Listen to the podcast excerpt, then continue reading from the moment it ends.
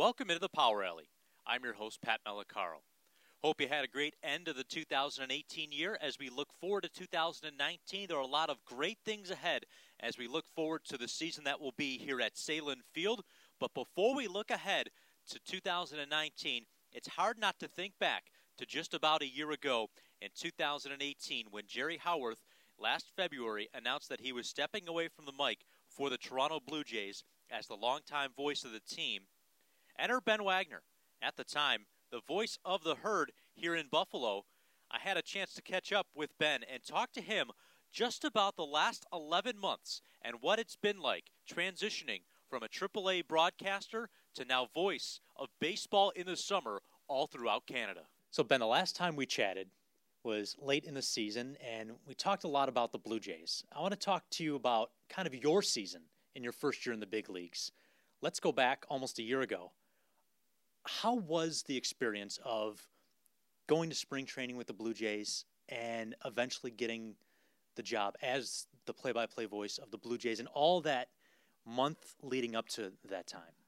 Wow, that's uh, a wide range of answers because getting to spring training was interesting because Jerry retired so late in the, the baseball calendar, right? And knowing that Sportsnet had to get games on the radio, they were in a panic. I knew they were in a panic. I thought, whoa, this could work really well for Ben Wagner if they were, you know, backed into a corner where I would at least get some opportunity to go down to spring training and help them out, regardless of the job situation. That was exciting. And I can tell you that I interviewed in Toronto on a Thursday. By the time that I parked the car back in Lancaster and got into the house, my phone rang and it was one of the one of my now bosses calling to say, "How soon can you get to Florida?" And I said, "Well, I can start walking right now. That you know, whatever you want me to do." And he said, "Well, listen, we're thinking about getting you down as soon as possible, get you on the broadcast, start things moving forward because one, they had to get games on the air, like I said. Two, then they needed they needed to get the process underway. So I, I felt really good about that opportunity. But then the panic sets in. Things are happening fast, and you're worried about where you're going to live, how you're going to live, um, what happens to the house, how in the world do you try to move in the middle of a baseball season if this happens, and as people know, like I've been finalists for other jobs, and it's really exciting process. But there was always a buffer. There was always time. This had no time, no time for a spring training situation, no time to even think about how to pack for six weeks. And the, the phone call ended ultimately with the decision of a one way ticket going down on a Monday. And I thought, oh my God, this could really, really happen if I don't mess it up. So, um, you, you, know what? You, you try to figure out in the excitement of calling, you know, a limited amount of friends and family and telling them why your your mail needed to be forwarded to the Sunshine State, and and hope for the best. It was really exciting, sure, um, but you also, I don't know, you didn't want to get too amped up because you didn't want to be crushed. You didn't want to be so devastated if it didn't work out. And and listen, Sportsnet was awesome, and so were the guys at Sportsnet 590 The Fan being very open about the process and the fact that at, at first they had no idea the way it was going to go. And I just went down knowing that the first five games I'd be part of the broadcast. And then a couple of days in, they said, you know what, we're going to make sure you stay here for a while. It turned into a little bit of broadcaster survivor where I was working with guys that had never worn a headset, let alone been on radio.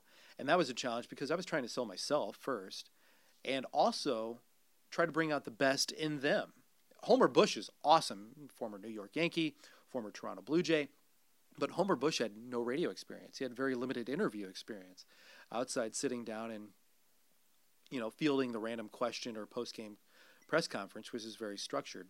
Being on radio and, and live broadcast and doing baseball games on the radio was different and new for him. So, you know, what can you do in a 72 hour window?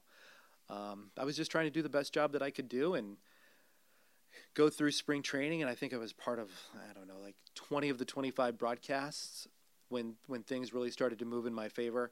I knew that final week of spring training that I'd have the job, and then immigration had to start too. So you're trying to to contain the excitement about everything, and um, unfortunately, I didn't get to go to Montreal.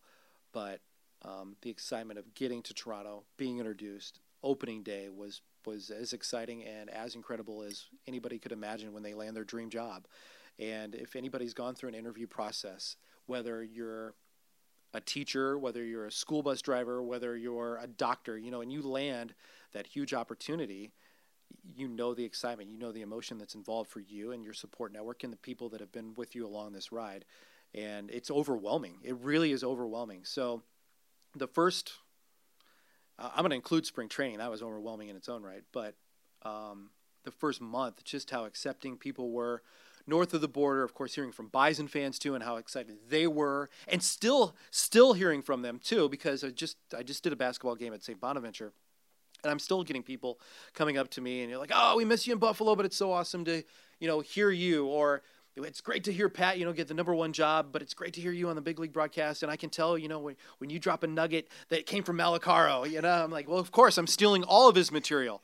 Um, but you know, so it's it, the excitement is still kind of like pumped back into your veins, even though we're almost a year removed from the process beginning. So um, it's been an incredible, incredible year.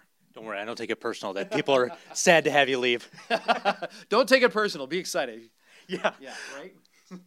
Did you sleep the night before opening day in Toronto? You, you, obviously knew you had the job. You were you were locked in, but did you sleep before that first broadcast? Oh wow. Um, what was that day like? I guess maybe what was what was opening day at Rogers Center, and the first broadcast as the the guy in Toronto. You know, thankfully, and I was able to sleep a little bit. Thankfully, because I had called a game at Rogers Center already my my official major league debut was the previous September when I got a chance to fill in with the Blue Jays and the Kansas City Royals playing, and I did two of those three games in that series and was part of the broadcast for all three. So thankfully, some of that anxiousness to to see a game in the broadcast booth had already happened. I was comfortable visiting Jerry and Joe and and Mike, of course so I understood, you know, like how the ball flies a little bit, and just I was comfortable in the booth. I just, you know, that and that went a really, really, really long way. Getting to opening day was nuts because I did 48 hours, what felt like straight, of the media circuit with TV interviews and introductions, and phone calls and interviews from not only the GTA, but the Sportsnet radio network across the country, and then parts in between and random hits too about just the season and my thoughts moving forward um, across uh, across America, let alone checking in with friends and family and my phone that just never stopped lighting up, you know, for about a three week window. Getting to opening day was that was part of it, right? The build up to opening day. Um, people behind the scenes, thankfully, kind of kept me insulated on opening day, knowing that it'd be a mid afternoon first pitch where we could get in there and just do our job, and that was really important. And uh, to the credit too, the Blue Jays were awesome with that, and um, we we just got in there and we treated it like a spring training slash my process of going to a game day. With the ex- with the excitement and the anticipation of it being opening day, I feel like I'm shot out of a cannon. Whether we open the season in Pawtucket or Syracuse or, you know, now at Sahlen Field, I love opening day. It doesn't matter where it happens. Um, but that day, of course, was very, very special. And uh, I didn't realize it or feel the enormity of opening day until I saw in the middle of the game a tweet from Mike Wilner, now my broadcast partner, Mike Wilner. And he took an action shot of me and Kevin Barker in the broadcast booth. And here it is. You know, the first words of Ben Wagner, the third ever voice of the Toronto Blue Jays to call first pitch on opening day. And that's when I kind of rocked back in my chair and I thought, oh my God, there's Tom Cheek, there's Jerry Howarth, and then there's this guy. I, I, you know, I, I mean, I feel like I've always stepped in it, you know, my entire career. And at that moment, I realized just how awesome it was and the fact that they didn't pull my credential. And I just kept showing up and tried to be on time, smile, and, you know, enjoy myself. And, and hopefully from – you know, opening day on, things got obviously easier and more comfortable. And yeah, it's just it's it's really incredible thinking back to that day. Is there a moment in the season where you just sat there, maybe you're just scrolling out the lineup for that day, and you think, wow, I'm in the big leagues. every day, every day. Or there are certain times too where you realize things are different. The travel is incredible, of course. Um, there are hotels you wake up or cities that you're visiting or walking around, you know, to do your morning prep or read articles or whatever, uh, that you're thinking, you know what, this is different. and it's incredible at the same time because you're going to places that people make points to visit or destinations for people to visit and enjoy. Um, there are there are various pockets of time that you know throughout the course of the year that you think that too. Seattle was incredible, and I'm thankful that Seattle happened at least in my first year a little bit later in the year.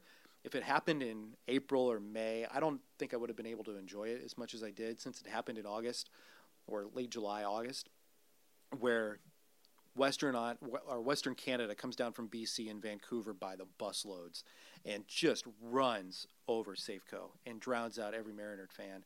And hearing the Canadian national anthem at Safeco being belted out by tens of thousands of Canadian fans, I mean that was an awesome, awesome moment. And knowing too that you've communicated with a lot of them because you're the link on radio to a lot of farm country in BC and the outstretch even beyond Vancouver, right?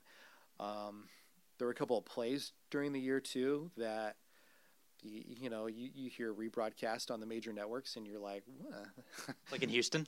Like exactly and that's the moment I go back to right? The randall Grichuk catch in front of the wall and right and um, you know just being able to be in that moment that was in late June.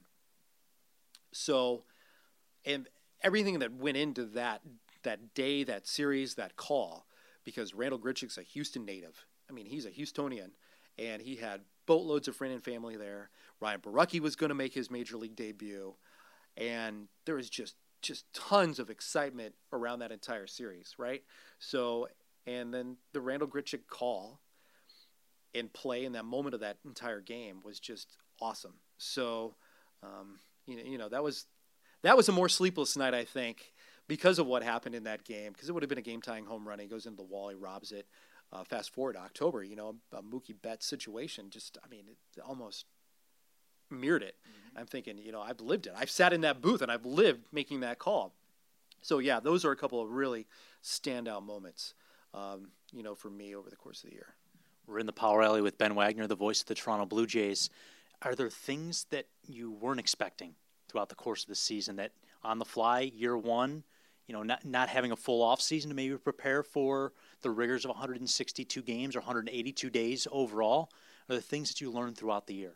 Yeah, you know, how to manage my time.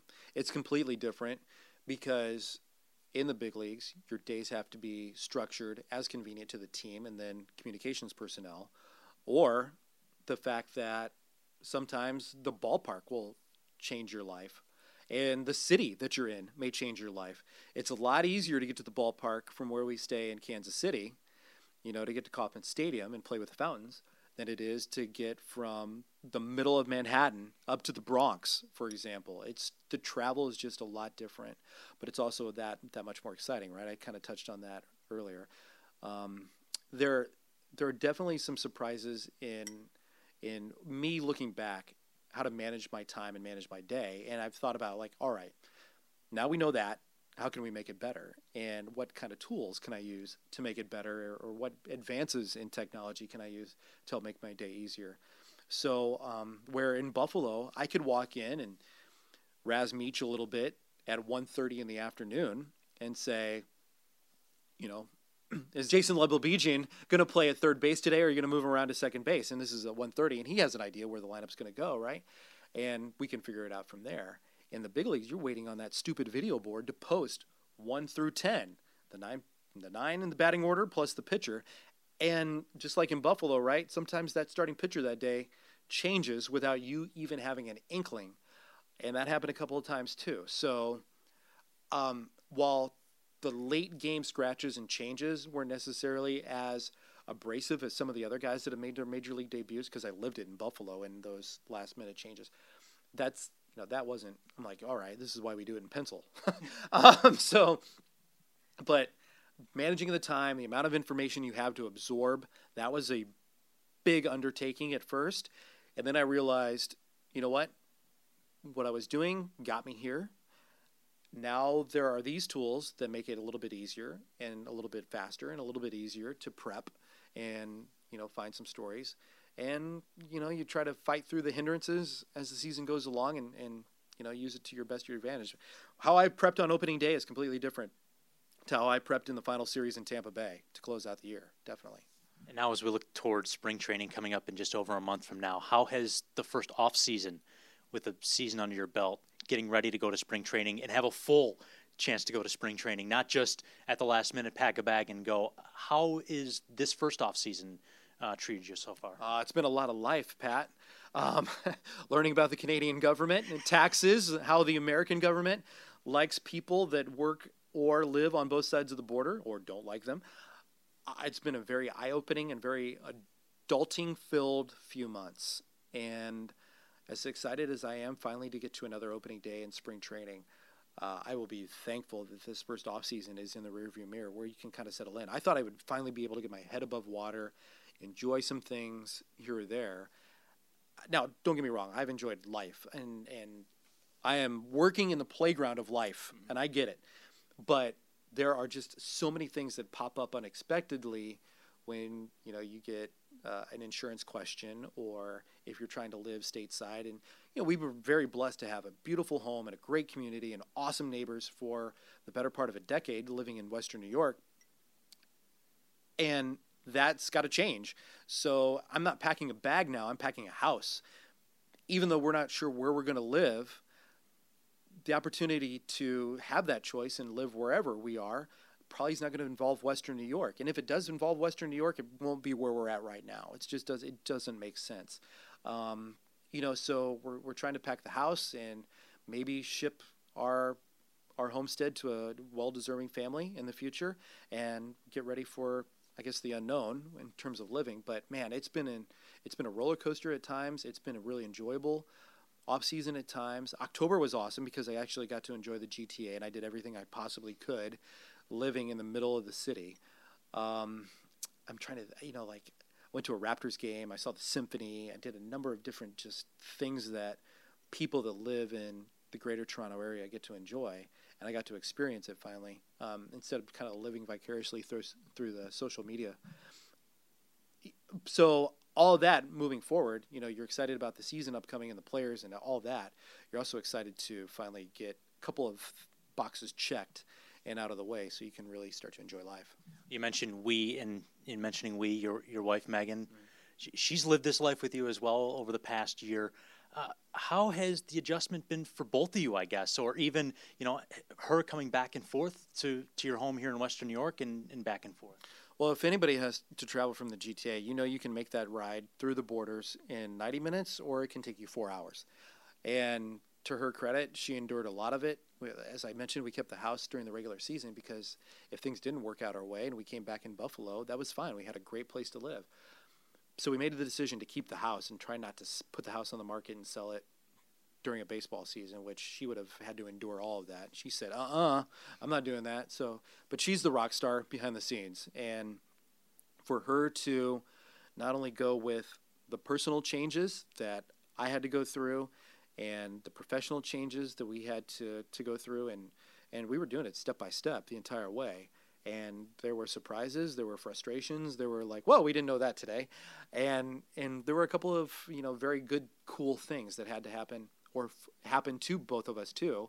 Um, i mean she's just been she's just been awesome. So um, that that's that blonde smiling blue-eyed girl that that people came to know at coca-cola field uh, as it was known, is still the same person. You, you know, and um, it was it was an exciting time for both of us, obviously, and there were moments that she came back to Buffalo too and saw some ball games to just reconnect with those friendly faces at the ballpark in the front office, which was just awesome, you know, with me and with Megan too throughout the entire interview process and throughout the entire year.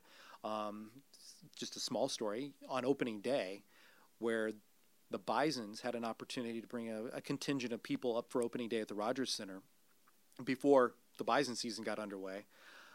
Mike Buczkowski directly reached out, not to me. Oh no, he reaches out to Megan and invites her down you know, to the box that night and says, "Come by, say hello, blah blah blah." So he knows who's the boss. Yeah, exactly. Yes, he exactly knows who's the who's the boss and who's going to keep everything ship shape while uh, you know I'm off playing radio.